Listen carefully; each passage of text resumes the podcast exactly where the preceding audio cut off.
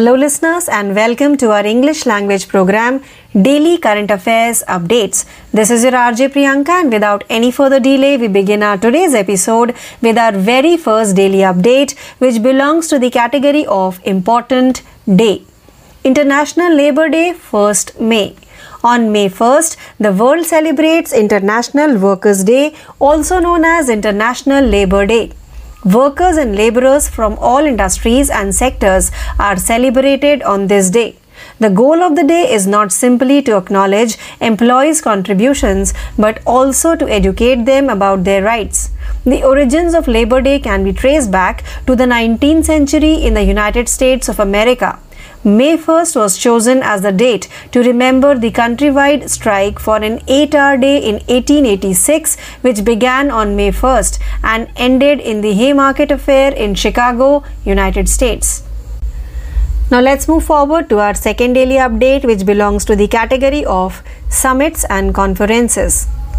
FoodConclave twenty twenty-three held in Hyderabad. The FoodConclave twenty twenty-three, the state government's annual brainstorming event for the agri-food sector, was held on April twenty-eighth to twenty-ninth in Hyderabad. The event brought together the top one hundred agri-food industry thought leaders who engaged in deep deliberations on identifying significant problems and prospects for the Indian agri-food sector's growth in this decade. The event was based on predominantly five thematic tracks revolving around agriculture, green, edible oil, yellow, dairy, white, meat and poultry, pink, and aquaculture, blue. Now let's move forward to our third daily update, which belongs to the category of awards. Asha Bhosle received Lata Dinanath Mangeshkar Puraskar. The Lata Dinanath Mangeshkar Award was given to legendary singer Asha Bhosle. The prize was established by the family and the trust in remembrance of Lata Mangeshkar, who died on February sixth, twenty twenty-two, as a result of multiple organ failure. Bhosle, Lata Mangeshkar's younger sister, earned the honor on April twenty-fourth, the birthday of their father, theatre music icon Dinanath Mangeshkar.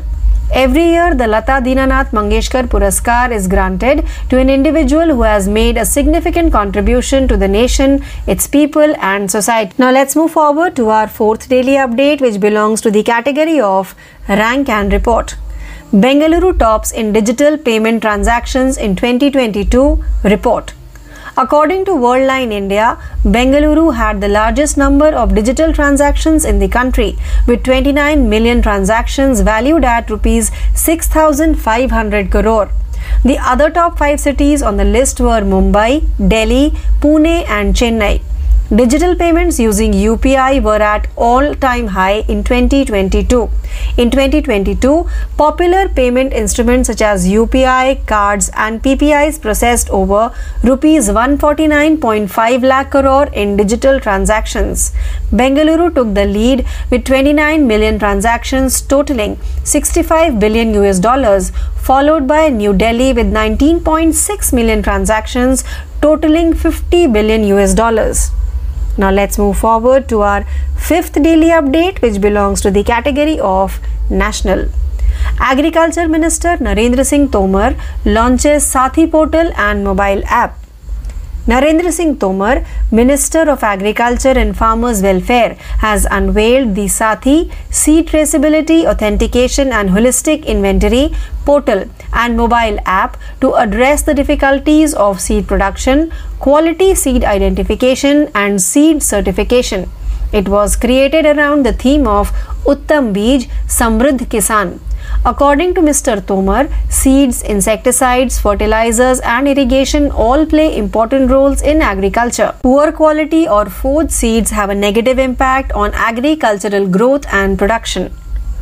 Now let's move forward to our sixth daily update, which belongs to the category of Science and Technology. City Union Bank launches India's first voice biometric authentication banking app. City Union Bank Limited C U B has announced the availability of voice biometric authentication for users logging into the mobile banking app. Now, customers of City Union Bank will be protected from fraudsters since voice biometric cannot be compromised like PIN or O T P. recorded voice and mimicked voice will be rejected, the bank stated in its release. The bank mentioned that the feature of voice biometric login will shortly be extended for net banking users. The process is under development. Now let's move forward to our seventh daily update, which belongs to the category of science and technology. Kenya launched its first operational Earth observation satellite, Taifa one. Kenya launched its first operational Earth observation satellite Taifa one on a SpaceX rocket from the United States. The satellite, designed by nine Kenyan engineers, will collect agricultural and environmental data such as floods, droughts and wildfires for use in disaster management and combating food shortages. The satellite was put together with the help of Bulgarian aerospace company Endurosat at a cost of fifty million Kenyan shilling, that is three lakh seventy-two thousand dollars, over two years, the space agency said. Now let's move forward to our eighth daily update, which belongs to the category of sports. Football. Odisha's Bhubaneswar to host twenty twenty-three Intercontinental Cup in June. After successfully hosting the Hockey World Cup for the second time this year, as well as the Under seventeen Women's World Cup last year, Bhubaneswar is poised to welcome India's senior men's national football team for the first time in June this year, when they compete in the Intercontinental Cup. Lebanon, Vanuatu and Mongolia are the other three teams who will compete in the four-nation competition, which will take place during the FIFA international window from June ninth to June eighteenth. The tournament will be held for the third time, with the previous two taking place in Mumbai twenty eighteen and Ahmedabad twenty nineteen. Now let's move forward to our ninth daily update, which belongs to the category of science and technology. ISRO launched two satellites of Singapore. The Indian Space Research Organization ISRO successfully launched two customer satellites using polar satellite launch vehicles. On its fifty-seventh mission, the two hundred twenty-eight ton P S L V launched off from Sriharikota's Satish Dhawan Space Center into an eastward low inclination orbit. The two Singaporean satellites weighed a total of seven hundred fifty-seven kilograms. This was the third major launch of the year for India's space agency, which is currently preparing for larger projects such as Chandrayaan three and the country's first solar mission Aditya L one.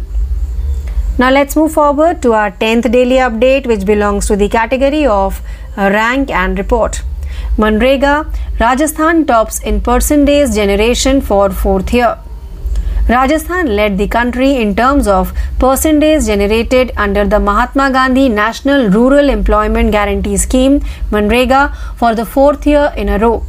Rajasthan created thirty-five point six one crore percentage at a cost of rupees ten thousand one hundred seventy-five crore under the plan in twenty twenty-two twenty-three. According to the MGNREGA M I S report, Rajasthan is followed by Tamil Nadu thirty-three point four five crore, Uttar Pradesh thirty-one point one eight crore, Andhra Pradesh twenty-three point nine six crore and Bihar twenty-three point six nine crore in terms of percentage generation. In terms of the number of households completing one hundred days of labor, Rajasthan ranked third in the country. So this update brings us to the end of today's episode of Daily Current Affairs Updates.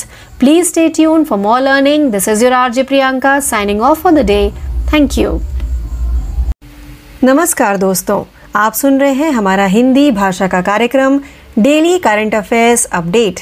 मैं हूं आपकी RJ Priyanka और बिना किसी देरी के शुरू करते हैं हमारे आज के इस कार्यक्रम को हमारे पहले डेली अपडेट के साथ, जिसका शीर्षक है महत्वपूर्ण दिन. अंतर्राष्ट्रीय श्रम दिवस एक मई. अंतर्राष्ट्रीय श्रमिक दिवस, जिसे अंतर्राष्ट्रीय श्रम दिवस के रूप में भी जाना जाता है, एक मई को दुनिया भर में मनाया जाता है. यह दिन उद्योगों और क्षेत्रों में श्रमिकों के सम्मान में निर्धारित किया गया है. इस दिन का उद्देश्य न केवल श्रमिकों के योगदान का सम्मान करना है, बल्कि उन्हें अपने अधिकारों को समझने के लिए सशक्त बनाना भी है. श्रम दिवस की उत्पत्ति का पता उन्नीसवीं शताब्दी में संयुक्त राज्य अमेरिका में लगाया जा सकता है। विशेष रूप से एक मई अठारह सौ छियासी में आठ घंटे के दिन के लिए राष्ट्रव्यापी हड़ताल मनाने के लिए मजदूर दिवस को चिन्हित करने की तारीख के रूप में चुना गया था, जो एक मई को शुरू हुआ और शिकागो अमेरिका में हेमार्केट मामले के रूप में समाप्त हुआ। आइए आगे बढ़ते हैं हमारे दूसरे डेली अपडेट की तरफ, जिसका शीर्षक है शिखर सम्मेलन और सम्मेलन। फूड कॉन्क्लेव दो हज़ार तेईस हैदराबाद में आयोजित किया गया। कृषि खाद्य क्षेत्र के लिए राज्य सरकार के वार्षिक मंथन कार्यक्रम फूड कॉन्क्लेव दो हज़ार तेईस का उद्घाटन संस्करण अट्ठाईस से उन्नीस अप्रैल को हैदराबाद में आयोजित किया गया था। इस आयोजन ने शीर्ष सौ कृषि खाद्य उद्योग विचारकों को एक साथ लाया है, जो इस दशक में भारतीय कृषि खाद्य क्षेत्र के विकास के लिए प्रमुख चुनौतियों और अवसरों की पहचान करने पर गहन विचार विमर्श में शामिल हुए। यह आयोजन मुख्य रूप से कृषि, हरा, खाद्य तेल पीला, डेयरी सफेद, मांस और पोल्ट्री गुलाबी और एक्वाकल्चर नीले के इर्द गिर्द घूमने वाले पांच विषयगत ट्रैकों पर आधारित था। आइए आगे बढ़ते हैं हमारे तीसरे डेली अपडेट की तरफ, जिसका शीर्षक है पुरस्कार। आशा भोसले ने लता दीनानाथ मंगेशकर पुरस्कार प्राप्त किया। महान गायिका आशा भोसले को लता दीनानाथ मंगेशकर पुरस्कार से सम्मानित किया गया। परिवार और ट्रस्ट ने लता मंगेशकर की याद में पुरस्कार की स्थापना की, जिनका छह फरवरी दो हज़ार बाईस को निधन हो गया था। लता मंगेशकर की छोटी बहन भोसले को चौबीस अप्रैल को उनके पिता और रंगमंच संगीत के दिग्गज दीनानाथ मंगेशकर के स्मृति दिवस पर यह सम्मान मिला। लता दीनानाथ मंगेशकर पुरस्कार के रूप में जाना जाने वाला यह पुरस्कार हर साल एक ऐसे व्यक्ति को दिया जाता है जिसने राष्ट्र, उसके लोगों और समाज के प्रति पथ प्रदर्शक योगदान दिया है। आइए आगे बढ़ते हैं हमारे चौथे डेली अपडेट की तरफ, जिसका शीर्षक है रैंक और रिपोर्ट। दो हज़ार बाईस में डिजिटल भुगतान लेन देन में बेंगलुरु शीर्ष पर रिपोर्ट। वर्ल्ड लाइन इंडिया के अनुसार बेंगलुरु में छह हज़ार पाँच सौ करोड़ रुपए मूल्य के उनतीस मिलियन लेन देन दर्ज किए गए, जो देश के बारह शहरों में डिजिटल लेन देन की सबसे अधिक संख्या है। मुंबई, नई दिल्ली, पुणे और चेन्नई सूची में अन्य शीर्ष पाँच शहर थे। दो हज़ार बाईस में यूपीआई के माध्यम से डिजिटल भुगतान उच्च स्तर पर थे। यूपीआई कार्ड और पीपीआई जैसे लोकप्रिय भुगतान साधनों ने दो हज़ार बाईस में एक सौ उनचास दशमलव पाँच लाख करोड़ रुपए से अधिक के डिजिटल लेन देन किए। बेंगलुरु पैंसठ अरब डॉलर के दो दशमलव नौ करोड़ के लेन देन के साथ शीर्ष पर रहा, जबकि नई दिल्ली पचास अरब डॉलर के एक दशमलव नौ छह करोड़ लेन देन के साथ दूसरे स्थान पर रही। आइए आगे बढ़ते हैं हमारे पांचवें डेली अपडेट की तरफ, जिसका शीर्षक है राष्ट्रीय। कृषि मंत्री नरेंद्र सिंह तोमर ने साथी पोर्टल और मोबाइल ऐप लॉन्च किया। कृषि और किसान कल्याण मंत्री नरेंद्र सिंह तोमर ने बीज उत्पादन, गुणवत्ता, बीज पहचान और बीज प्रमाणन की चुनौतियों से निपटने के लिए साथी seed traceability, authentication and holistic inventory portal और मोबाइल ऐप लॉन्च किया है। इसे उत्तम बीज समृद्ध किसान की थीम पर विकसित किया गया है। श्री तोमर ने कहा कि कृषि में बीज, कीटनाशक, उर्वरक और सिंचाई की प्रमुख भूमिका होती है। घटिया गुणवत्ता या नकली बीज कृषि के विकास को प्रभावित करते हैं और यह उत्पादन को भी प्रभावित करता है। आइए आगे बढ़ते हैं हमारे छठवें डेली अपडेट की तरफ, जिसका शीर्षक है विज्ञान और प्रौद्योगिकी। सिटी यूनियन बैंक ने भारत का पहला वॉइस बायोमीट्रिक प्रमाणीकरण बैंकिंग ऐप लॉन्च किया। City Union Bank Limited C U B ने घोषणा की कि उसने एक सुविधा शुरू की है, जिसके माध्यम से ग्राहक अब मोबाइल बैंकिंग ऐप में लॉगिन करने के लिए वॉइस बायोमेट्रिक प्रमाणीकरण का उपयोग कर सकते हैं। अब सिटी यूनियन बैंक के ग्राहकों को जालसाजों से बचाया जाएगा, क्योंकि वॉइस बायोमेट्रिक को पिन या ओ टी पी की तरह चुराया नहीं जा सकता। रिकॉर्डेड वॉइस और मिमिक्ड वॉइस को अस्वीकार कर दिया जाएगा, बैंक ने अपनी विज्ञप्ति में कहा। बैंक ने उल्लेख किया कि वॉइस बायोमीट्रिक लॉगिन की सुविधा जल्द ही नेट बैंकिंग उपयोगकर्ताओं के लिए विस्तारित की जाएगी। प्रक्रिया विकास के अधीन है। आइए आगे बढ़ते हैं हमारे सातवें डेली अपडेट की तरफ, जिसका शीर्षक है विज्ञान और प्रौद्योगिकी। केन्या ने अपना पहला ऑपरेशनल पृथ्वी अवलोकन उपग्रह ताइफा वन लॉन्च किया। केन्या ने हाल ही में संयुक्त राज्य अमेरिका से स्पेसएक्स रॉकेट पर अपना पहला ऑपरेशनल पृथ्वी अवलोकन उपग्रह ताइफा एक लॉन्च किया। नौ कीनियाई इंजीनियरों द्वारा विकसित उपग्रह बाढ़, सूखे और जंगल की आग सहित कृषि और पर्यावरणीय डेटा एकत्र करेगा, जिसे अधिकारियों ने आपदा प्रबंधन और खाद्य असुरक्षा का मुकाबला करने के लिए उपयोग करने की योजना बनाई है। अंतरिक्ष एजेंसी ने कहा कि उपग्रह को बुल्गारिया की एरोस्पेस कंपनी एंडोरोसेट की मदद से दो साल में पाँच करोड़ केन्याई शिलिंग तीन लाख बहत्तर हजार डॉलर की लागत से तैयार किया गया। आइए आगे बढ़ते हैं हमारे आठवें डेली अपडेट की तरफ, जिसका शीर्षक है खेल। फुटबॉल। ओडिशा का भुवनेश्वर जून में दो हज़ार तेईस इंटर कॉन्टिनेंटल कप की मेजबानी करेगा। इस साल की शुरुआत में लगातार दूसरी बार हॉकी विश्व कप और पिछले साल अंडर सत्रह महिला विश्व कप की सफलतापूर्वक मेजबानी करने के बाद भुवनेश्वर इस साल जून में पहली बार भारत की सीनियर पुरुष राष्ट्रीय फुटबॉल टीम का स्वागत करने के लिए तैयार है, क्योंकि वे इंटर कॉन्टिनेंटल कप में भाग लेंगे। लेबनान, वनुआटू और मंगोलिया चार देशों के टूर्नामेंट में भाग लेने वाले अन्य तीन देश हैं, जो फीफा अंतर्राष्ट्रीय विंडो में नौ से अठारह जून तक आयोजित किए जाएंगे। यह टूर्नामेंट का तीसरा संस्करण होगा, जिसमें पिछले दो मुंबई दो हज़ार अठारह और अहमदाबाद दो हज़ार उन्नीस में आयोजित किए गए थे। आइए आगे बढ़ते हैं हमारे नौवें डेली अपडेट की तरफ, जिसका शीर्षक है विज्ञान और प्रौद्योगिकी। इसरो ने सिंगापुर के दो उपग्रहों का प्रक्षेपण किया। भारतीय अंतरिक्ष अनुसंधान केंद्र इसरो ने पोलर सैटेलाइट लॉन्च व्हीकल के सीधे प्रक्षेपण में दो ग्राहक उपग्रहों का प्रक्षेपण किया है। दो सौ अट्ठाईस टन वजनी पीएसएलवी ने अपनी सत्तानवी उड़ान में श्रीहरिकोटा के सतीश धवन अंतरिक्ष केंद्र से पूर्व की ओर कम झुकाव वाली कक्षा में उड़ान भरी। दोनों उपग्रह सिंगापुर के हैं और इनका कुल वजन सात सौ सत्तावन किलोग्राम है। चंद्रयान तीन और पहले सौर मिशन आदित्य एल वन सहित बड़े मिशनों की तैयारी के बीच में भारतीय अंतरिक्ष एजेंसी के लिए यह तीसरा वर्ष का सबसे बड़ा लॉन्च था। आइए बढ़ते हैं हमारे दसवें व अंतिम डेली अपडेट की तरफ, जिसका शीर्षक है रैंक और रिपोर्ट। मनरेगा। राजस्थान चौथे वर्ष के लिए श्रम दिवस उत्पादन में सबसे ऊपर। महात्मा गांधी राष्ट्रीय ग्रामीण रोजगार गारंटी योजना मनरेगा के तहत श्रम दिवस सृजन के मामले में राजस्थान लगातार चौथे वर्ष देश में सबसे ऊपर है। वर्ष दो हज़ार बाईस तेईस में राजस्थान ने इस योजना के तहत दस हज़ार एक सौ पचहत्तर करोड़ रुपए की कुल लागत से पैंतीस दशमलव छह एक करोड़ श्रम दिवसों का सृजन किया।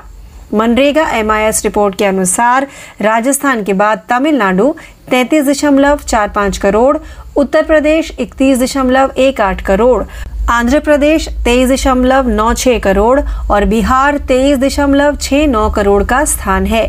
सौ दिनों का काम पूरा करने वाले परिवारों की संख्या के मामले में राजस्थान देश में तीसरे स्थान पर रहा। तो इस अपडेट के साथ ही हमारा आज का यह हिंदी भाषा का कार्यक्रम डेली करंट अफेयर्स अपडेट यही समाप्त होता है। ज्यादा जानकारी के लिए हमसे यूं ही जुड़े रहिए। मैं आपकी आरजे प्रियंका आपसे यही विदा लेती हूं। धन्यवाद। नमस्कार श्रोतेहो, मी आरजे शीतल आपल्या सगळ्यांचे आजच्या साप्ताहिक कार्यक्रमात स्वागत करते।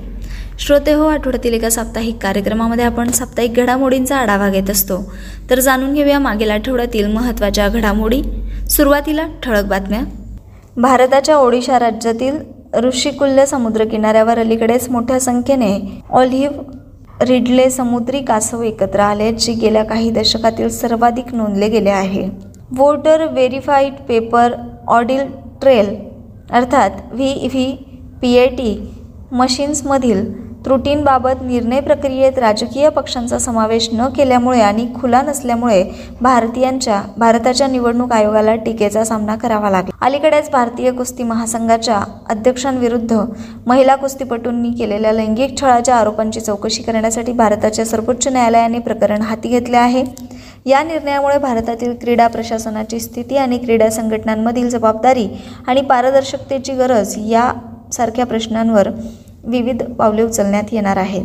Pradhan Mantri Jan Dhan Yojana P M J D Y अंतर्गत बँक खातेधारकांना प्रदान करण्यात आलेल्या अपघात विमा संरक्षणासाठीच्या सहाशे सत्तेचाळीस दाव्यांपैकी फक्त तीनशे एकोणतीस दावे निकाली काढण्यात आले आहेत, ज्यामुळे योजनेच्या परिणामकारकतेबद्दल चिंता निर्माण झाली आहे. ओडिशा राज्यातील छत्तीसगड बिगर पावसाळ्यात महानदीमध्ये पाणी सोडल्याचा आणि महानदी जलविवाद न्यायाधिकरणाचे दिशाभूल केल्याचा आरोप केला आहे. ओडिशाने आंतरराज्य नदी जलविवाद कायदा एकोणीसशे छप्पन्न अंतर्गत जलशक्ती मंत्रालयाकडे तक्रार दाखल केली आहे. महानदी ओडिशा आणि छत्तीसगड या दोन्ही देशांनी सामायिक केली आहे आणि दोन्ही राज्यांमध्ये पाणी वाटपाचा मुद्दा बराच काळ सुरू आहे. यानंतर वळूया पुढील बातमीकडे. सामाजिक सुरक्षा संहिता एस एस दोन हजार वीस प्रथमच श्रम आणि रोजगार राज्य मंत्रालयाच्या म्हणण्यानुसार गिग वर्कर आणि प्लॅटफॉर्म वर्कर या शब्दाची व्याख्या समाविष्ट करते. लोकसभेत दिलेल्या निवेदनात ही घोषणा करण्यात आली. यानंतर मुख्य घडामोडी. दुबई येथे जागतिक शिक्षण आणि प्रशिक्षण प्रदर्शनात इंडिया पवेलियनचे उद्घाटन झाले. दुबईतील global education and training exhibition येथे स्टडी इन इंडिया पवेलियनचे उद्घाटन सव्वीस एप्रिल दोन हजार तेवीस रोजी दुबईतील भारताचे महावाणिज्यदूत डॉक्टर आमनपुरी यांच्या हस्ते करण्यात आले.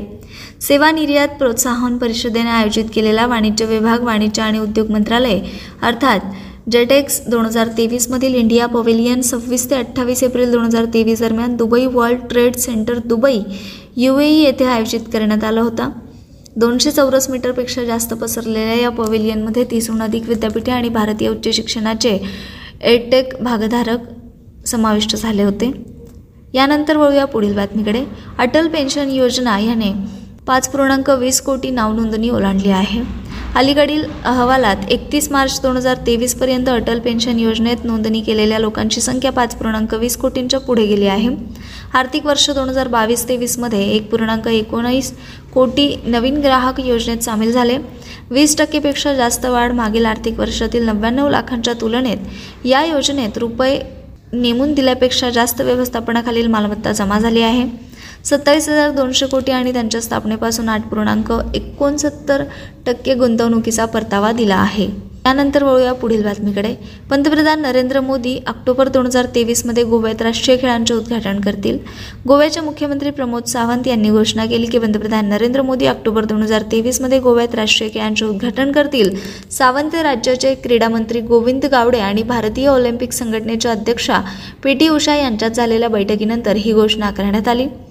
सावंत यांच्या म्हणण्यानुसार पंतप्रधानांच्या उपलब्धतेनुसार उद्घाटन समारंभ तात्पुरता तेवीस किंवा चौ चोवीस ऑक्टोबर दरम्यान होणार असून दक्षिण गोवा राज्यातील फातोर्डा येथील जवाहरलाल नेहरू स्टेडियममध्ये हा सोहळा होणार आहे.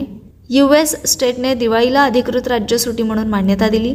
सिनेटर निखिल सावळ यांनी ट्विट केले की अमेरिकेतील पेनसिल्व्हेनिया राज्याने दिवाळी हा हिंदू सण राष्ट्रीय सुट्टी म्हणून घोषित केला आहे. दिवाळीला अधिकृत राज्य सुट्टी बनवण्याचा कायदा राज्य सिनेटर्स ग्रेग रोथमन आणि निखिल सावळ यांनी या वर्षीच्या फेब्रुवारीमध्ये सादर केला होता. यानंतर वळूया पुढील बातमीकडे. श्रोते हो, सायकलिंग फेडरेशनच्या अध्यक्षपदी पंकज सिंग यांची बिनविरोध निवड झाली आहे. नोएडातील भाजप आमदार आणि केंद्रीय संरक्षण मंत्री राजनाथ सिंह यांचे पुत्र पंकज सिंह यांचे नैनिताल येथील वार्षिक सर्वसाधारण सभेत cycling federation of India C F आयच्या अध्यक्षपदी बिनविरोध निवड झाली आहे. मनिंदर पाल सिंग यांची सलग दुसऱ्यांदा सरचिटणीसपदी तर केरळचे सुदेश कुमार कोषाध्यक्षपदी निवडून आले. सी एफ आयशी संलग्न असलेल्या सव्वीस राज्य आणि मंडळांनी ए जी एममध्ये भाग घेतला. असोसिएशन ऑफ ॲसेट रिकन्स्ट्रक्शन कंपनीजचे सीईओ म्हणून हरी हरा मिश्रा यांनी पदभार स्वीकारला. असोसिएशन ऑफ ॲसेट रिकन्स्ट्रक्शन कंपनीजचे नवीन प्रमुख मुख्य कार्यकारी अधिकारी सीईओ म्हणून हरिहरा मिश्रा यांची नियुक्ती करण्यात आली आहे. ए आर सीज हा भारतातील सर्वात मालमत्ता पुनर्रचना कंपन्यांचा आवाज आहे आणि आठ वर्षापासून सक्रिय आहे. सध्या भारतीय रिझर्व्ह बँकेकडे अठ्ठावीस ए आर सीज नोंदणीकृत आहेत. यानंतर वळूया पुरस्कार संबंधित बातम्यांकडे. दलाई लामा यांना चौसष्ट वर्षानंतर एकोणीसशे एकोणसाठचा रॅमन मॅक्सेसे पुरस्कार मिळाला. चौसष्ट वर्षाच्या प्रतीक्षेनंतर रॅमन मॅक्सेसे पुरस्कार प्रतिष्ठानच्या सदस्यांनी वैयक्तिकरित्या दलाई लामा यांना त्यांच्या निवासस्थानी एकोणीसशे एकोणसाठचा रॅमन मॅक्सेसे पुरस्कार प्रदान केला.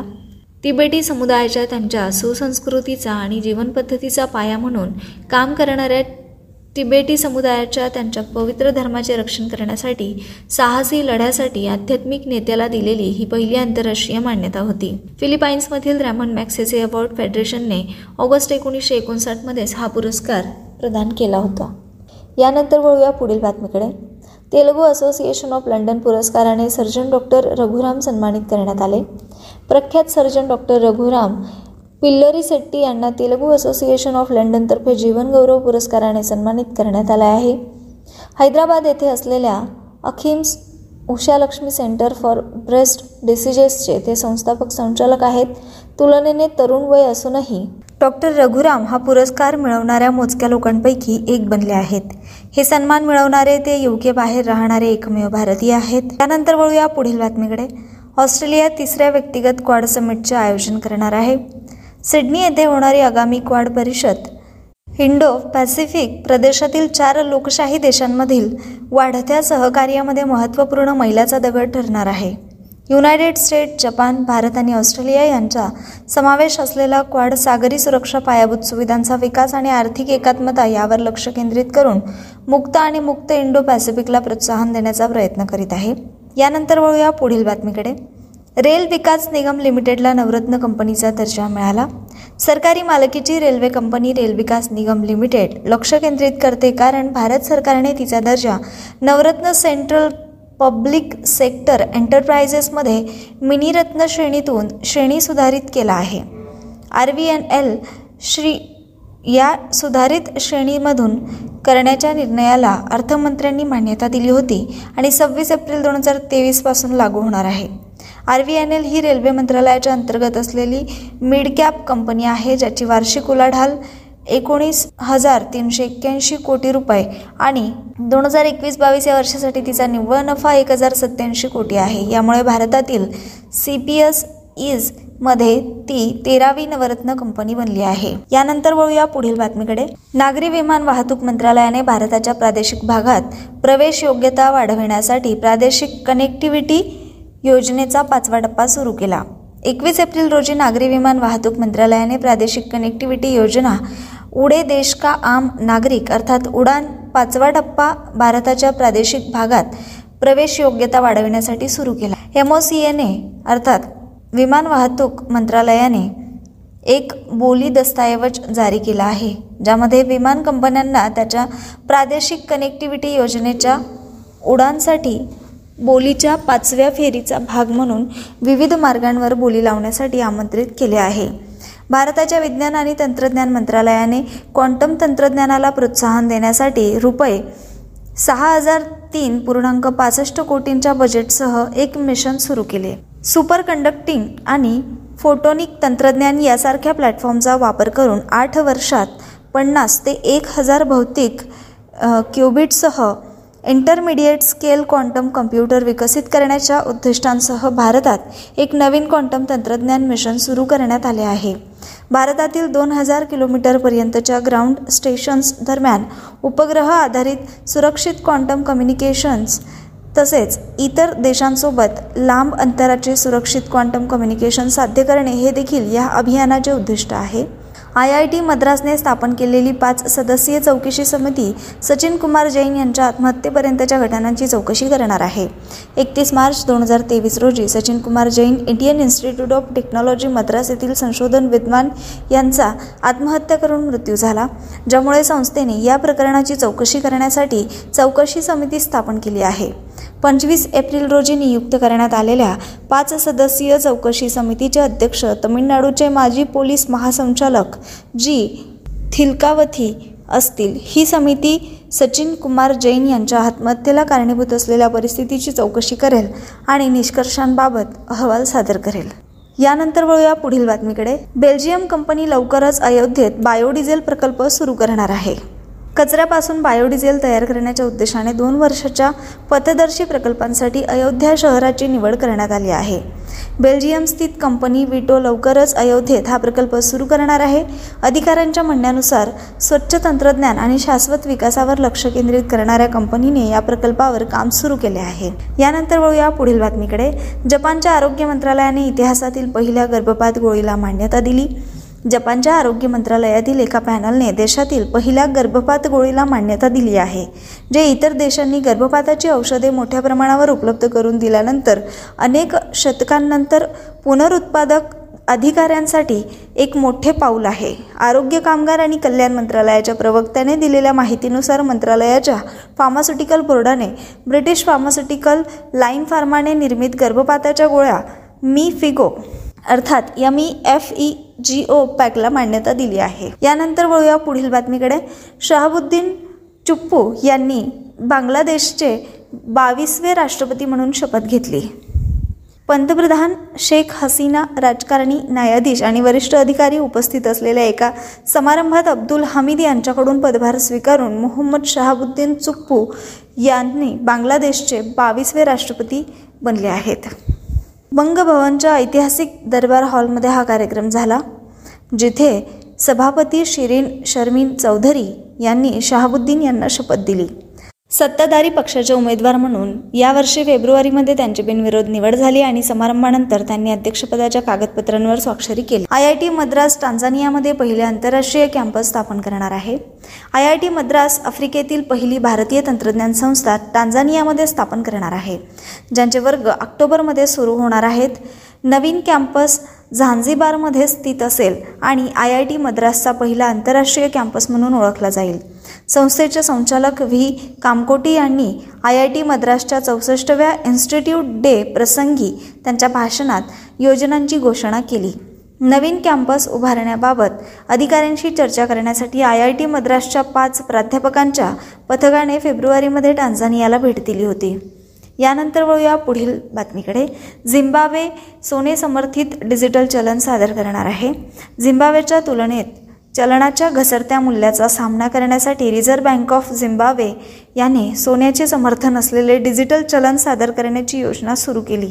डिजिटल सोन्याचे टोकन हे इलेक्ट्रॉनिक पैशाचे स्वरूप असेल, ज्याला आर बी झेड मध्ये सोन्याचा आधार मिळेल. हे झिम्बाब्वे डॉलर्सच्या अल्प प्रमाणात धारकांना टोकनसाठी त्यांच्या पैशाची देवाणघेवाण करण्यास आणि विनिमय दरातील चढउतारांपासून स्वतःचे संरक्षण करण्यास सक्षम करेल. यानंतर वळूया पुढील बातमीकडे. श्रीकांत एम भांडीवाड हे कर्नाटक विकास ग्रामीण बँकेचे नवीन अध्यक्ष बनले आहेत. श्रीकांत एम भांडीवाल हे कर्नाटक विकास ग्रामीण बँकेचे नवीन अध्यक्ष बनले. त्यांनी त्यांच्या पूर्ववर्तीकडून पदभार स्वीकारला आहे. त्यांच्या नियुक्तीपूर्वी भांडीवाड यांनी कॅनरा बँकेच्या पाटणा सर्कलचे प्रमुख म्हणून काम केले आणि बँकेच्या मुख्य कार्यालयात सी एम डीच्या सचिवालयात काम करण्याचा अनुभवही त्यांना आहे. मायक्रोसॉफ्ट इंडियाचे अध्यक्ष अनंत माहेश्वरी यांची नॅसकॉमच्या अध्यक्षपदी नियुक्ती करण्यात आली आहे. मायक्रोसॉफ्ट इंडियाचे अध्यक्ष अनंत माहेश्वरी यांची दोन हजार तेवीस चोवीस या कालावधीसाठी नॅसकॉमचे अध्यक्ष म्हणून नियुक्ती करण्यात आली. कृष्णन रामानुजम टाटा कन्सल्टन्सी सर्व्हिसेसचे बिझनेस अँड टेक्नॉलॉजी सर्व्हिसेसचे अध्यक्ष, ज्यांनी दोन हजार बावीस तेवीस या वर्षासाठी हे पद भूषवले होते. या व्यतिरिक्त कॉग्निझंट इंडियाचे अध्यक्ष आणि व्यवस्थापकीय संचालक राजेश नांबियार यांची दोन हजार तेवीस चोवीससाठी नॅसकॉमचे उपाध्यक्ष म्हणून नियुक्ती करण्यात आली आहे. नॅसकॉम ही सॉफ्टवेअर आणि आय टी सेवा उद्योगातील सर्वोच्च संघटना आहे. यानंतर वळूया पुढील बातमीकडे. ज्युपिटर या निओ बँकिंग स्टार्टअपने रिझर्व्ह बँक ऑफ इंडियाकडून नॉन बँकिंग फायनान्स कंपनी परवाना प्राप्त केला आहे. ज्युपिटर एक निओ बँकिंग स्टार्टअप यांनी भारतीय रिझर्व्ह बँक यांच्याकडून नॉन बँकिंग फायनान्स कंपनी परवाना प्राप्त केला आहे, ज्यामुळे कंपनीला स्वतःच्या संसाधनांमधून क्रेडिट प्रदान करता येईल. ज्युपिटरचे संचालन करणाऱ्या ॲमिका फायनान्शियल टेक्नॉलॉजीज लिमिटेडचे संस्थापक जितेंद्र गुप्ता यांच्या मते company non banking finance company ऑपरेशनचे व्यवस्थापन करण्यासाठी व्यावसायिक मुख्य कार्यकारी अधिकाऱ्यांची नियुक्ती करेल. भारतीय स्टेट बँकेची चौथी स्टार्टअप शाखा मुंबई बी के सीमध्ये उघडली आहे. भारतीय स्टेट बँकेने आपली चौथी शाखा खास मुंबईतील बीकेसी परिसरात स्टार्टअपसाठी उघडली. उद्घाटन कार्यक्रमात भारतीय स्टेट बँकेचे अध्यक्ष दिनेश खारा यांनी सांगितले की शाखेचे मुख्य उद्दिष्ट स्टार्टअप्सना त्यांच्या व्यवसायाच्या स्थापनेपासून ते आय पी ओ आणि एफ पी ओज आयोजित करण्यापर्यंतच्या संपूर्ण प्रवासात सर्वसमावेशक सहाय्य प्रदान करणे हे आहे. स्टार्टअप्सना मानक बँकिंग सेवा पुरवण्याव्यतिरिक्त शाखा गुंतवणूक बँकिंग, ट्रेझरी, फॉरेक्स, सल्लागार आणि बँकेच्या कंपन्यांद्वारे ऑफर केलेल्या इतर पूरक वित्तीय सेवांसाठी सर्वसमावेशक संसाधन म्हणून काम करेल. यानंतर वळूया पुढील बातमीकडे. अहवाल आणि निर्देशांक संबंधित बातमी. जागतिक लष्करी खर्चात भारत चौथ्या क्रमांकावर आहे. World Stockholm international peace research इन्स्टिट्यूटच्या मते जागतिक लष्करी खर्च डॉलर बावीसशे चाळीस अब्ज डॉलर्सच्या नवीन विक्रमी उच्चांकावर पोहोचला आहे. दोन हजार बावीसमध्ये वास्तविक अर्थाने तीन पूर्णांक साठ टक्क्याने वाढ झाली आहे. युरोपने किमान तीस वर्षामध्ये लष्करी खर्चात वर्षभरातील सर्वात लक्षणीय वाढ पाहिली. युनायटेड स्टेट्स, चीन आणि रशिया जे तीन सर्वात मोठे लष्करी खर्च करणारे आहेत. इंडेक्स ऑफ इकॉनॉमिक फ्रीडम दोन हजार तेवीस प्रकाशित झाले. इंडेक्स ऑफ इकॉनॉमिक फ्रीडम हा वार्षिक अहवाल आहे जो जगभरातील देशांमधील आर्थिक स्वातंत्र्याची पातळी मोजतो. वॉल स्ट्रीट जर्नलच्या भागीदारीत वॉशिंग्टन डी सी स्थित पुराणमतवादी विचार टाकी द हेरिटेज फाउंडेशनने हा निर्देशांक प्रकाशित केला आहे. शून्य ते शंभरच्या स्केलवर देशांची रँक करण्यासाठी निर्देशांक गुणात्मक आणि परिणामात्मक डेटाचा वापर करते, ज्यामध्ये शंभर आर्थिक स्वातंत्र्याच्या सर्वोच्च पातळीचे प्रतिनिधित्व करतात. त्यामध्ये पहिल्या रँकला सिंगापूर आहे. सिंगापूरचा स्कोअर आहे एकोणनव्वद पूर्णांक सात. तर श्रोते हो, या बातमीसोबतच आजच्या सत्रात मी आपल्या सगळ्यांचा निरोप घेते. आज इथेच थांबूया. पुन्हा भेटू एका नवीन कार्यक्रमात. तोपर्यंत नमस्कार. Hello listeners and welcome to our English language programme daily current affairs quiz. This is your R J Priyanka and without any further delay we begin our today's episode with our very first question. So the first question for today's quiz is to settle the long pending border dispute along with the Assam state government, which of the following state has signed a memorandum of understanding M O U? The correct answer for the question is A, Arunachal Pradesh. Assam and Arunachal Pradesh governments on April twentieth signed a deal in the presence of Home Minister Amit Shah in New Delhi, ending decades long border disputes along their boundaries. The memorandum of understanding M O U was signed by Assam C M Himanta Biswa Sarma and his Arunachal counterpart Prema Khandu. Now let's move forward to our second question. For pursuing research in advanced technologies for energy security along with the Council of Scientific and Industrial Research C S I R, which company has signed an M O U recently? The correct answer for the question is D, Oil India Limited. The Council of Scientific and Industrial Research C S I R, New Delhi and Oil India Limited inked an umbrella memorandum of understanding M O U to pursue technological partnership in select domains across the energy value chain. This will be a collaborative arrangement between labs of C S I R and oil. Now let's move forward to question number three. The Reserve Bank of India R B I has granted a certificate of registration C O R to which of the following company to operate as a non-banking financial company N B F C. The correct answer for the question is D, Inprime FinServe. Bangalore-based Inprime FinServe, legal name S T K Credit Private Limited, a financial services startup catering to the informal economy, has achieved a milestone by obtaining a certificate of registration C O R from the Reserve Bank of India R B I to operate as a non-banking financial company N B F C. Now let's move forward to question number four. To launch its conversational A I chatbot, L I C Mitra, the Life Insurance Corporation of India L I C has collaborated with which of the following company? The correct answer for the question is B, Corover. Corover, a Bengaluru-based startup, has collaborated with the Life Insurance Corporation of India L I C to launch the conversational A I-powered chatbot L I C Mitra. L I C Mitra allows users to know about L I C products past premiums paid, incoming premiums, policy maturity date, and much more. Now let's move forward to our fifth question. In which of the following city the Asian Infrastructure Investment Bank A I I B is set to open its first overseas office? The correct answer for the question is C, Abu Dhabi, U A E. Asian Infrastructure Investment Bank A I I B and the United Arab Emirates U A E sign a host member agreement to officially open the bank's first overseas office and interim operational hub, the hub in Abu Dhabi. Now let's move forward to question number six. In the Enhanced Access and Service Excellence Ease Reforms Index for Q three F Y twenty-three, which of the following bank has secured first rank? The correct answer for the question is D, Union Bank of India.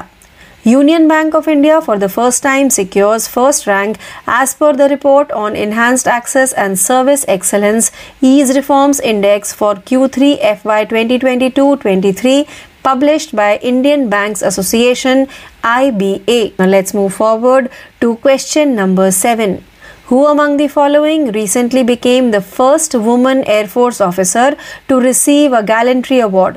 The correct answer for the question is B, Deepika Misra. Wing Commander Deepika Misra has been conferred the Vayu Sena Medal by Indian Air Force I A F Chief Air Marshal V R Chaudhary, making her the first woman Air Force officer to receive a gallantry award. She was among fifty-eight personnel who received the gallantry award during the investiture ceremony held in the national capital. Now let's move forward to question number eight. For the year twenty twenty-two twenty-three, the National Award for the Best Implementation of Pradhan Mantri Fasal Bima Yojana P M F B Y was backed by which of the following state? The correct answer for the question is C, Karnataka. Karnataka has bagged the National Award for the Best Implementation of Pradhan Mantri Fasal Bima Yojana P M F B Y, a crop subsidy insurance scheme, for the year twenty twenty-two twenty-three. The P M F B Y is a large-scale crop subsidy insurance scheme aimed to safeguard the farmers, implemented in Karnataka in twenty sixteen. Now let's move forward to question number nine. Tamil Nadu has been granted the Geographical Indication G I tag for Kumbum fruit, which is a dash. The correct answer for the question is D, grapes. Kumbum grapes has received the Geographical Indication G I tag. This is the famous Kumbum Paneer Thrachai from Tamil Nadu, commonly known as Kumbum grapes. Additionally, Malai Pundu from Kodaikanal, Srivilliputhur Palkova and Palani Panch Amritam have also been awarded the G I tag. Now let's move forward to the tenth and last question of today's quiz. Who among the following was named for the Malcolm Adiseshiah Award twenty twenty-three? The correct answer for the question is D, Utsa Patnaik. Utsa Patnaik, a renowned economist of national and international repute, has been selected for the Malcolm Adiseshiah Award twenty twenty-three. The award is given every year by the Malcolm and Elizabeth Adiseshiah Trust. So this question brings us to the end of today's episode of Daily Current Affairs Quiz. Please stay tuned for more learning. This is your R J Priyanka signing off for the day. Thank you. Namaskar दोस्तों, आप सुन रहे हैं हमारा हिंदी भाषा का कार्यक्रम daily current affairs quiz. मैं हूं आपके आरजे प्रियंका और बिना किसी देरी के शुरू करते हैं हमारे आज के इस क्विज को हमारे पहले प्रश्न के साथ. तो आज के क्विज का पहला प्रश्न ये रहा. लंबे समय से लंबित सीमा विवाद को सुलझाने के लिए असम राज्य सरकार के साथ किस निम्नलिखित राज्य ने समझौता ज्ञापन एमओयू पर हस्ताक्षर किए हैं? इस प्रश्न का सही उत्तर है ए, अरुणाचल प्रदेश. असम और अरुणाचल प्रदेश सरकारों ने बीस अप्रैल को नई दिल्ली में गृह मंत्री अमित शाह की उपस्थिति में अपनी सीमाओं के साथ दशकों पुराने सीमा विवादों को समाप्त करने के लिए एक समझौते पर हस्ताक्षर किए. समझौता ज्ञापन एमओयू पर असम के मुख्यमंत्री हेमंता बिस्वा शर्मा और अरुणाचल प्रदेश के मुख्यमंत्री प्रेमा खांडू ने हस्ताक्षर किए. आइए आगे बढ़ते हैं हमारे दूसरे प्रश्न की तरफ. ऊर्जा सुरक्षा के लिए उन्नत प्रौद्योगिकियों में अनुसंधान को आगे बढ़ाने के लिए वैज्ञानिक और औद्योगिक अनुसंधान परिषद सी एस आई आर के साथ किस कंपनी ने हाल ही में एक समझौता ज्ञापन पर हस्ताक्षर किए हैं? इस प्रश्न का सही उत्तर है डी, ऑयल इंडिया लिमिटेड। वैज्ञानिक और औद्योगिक अनुसंधान परिषद सी एस आई आर नई दिल्ली और ऑयल इंडिया लिमिटेड ऑयल ने ऊर्जा मूल्य श्रृंखला में चुनिंदा डोमेन में तकनीकी साझेदारी को आगे बढ़ाने के लिए एक अम्ब्रेला समझौता ज्ञापन एम ओ यू पर हस्ताक्षर किए।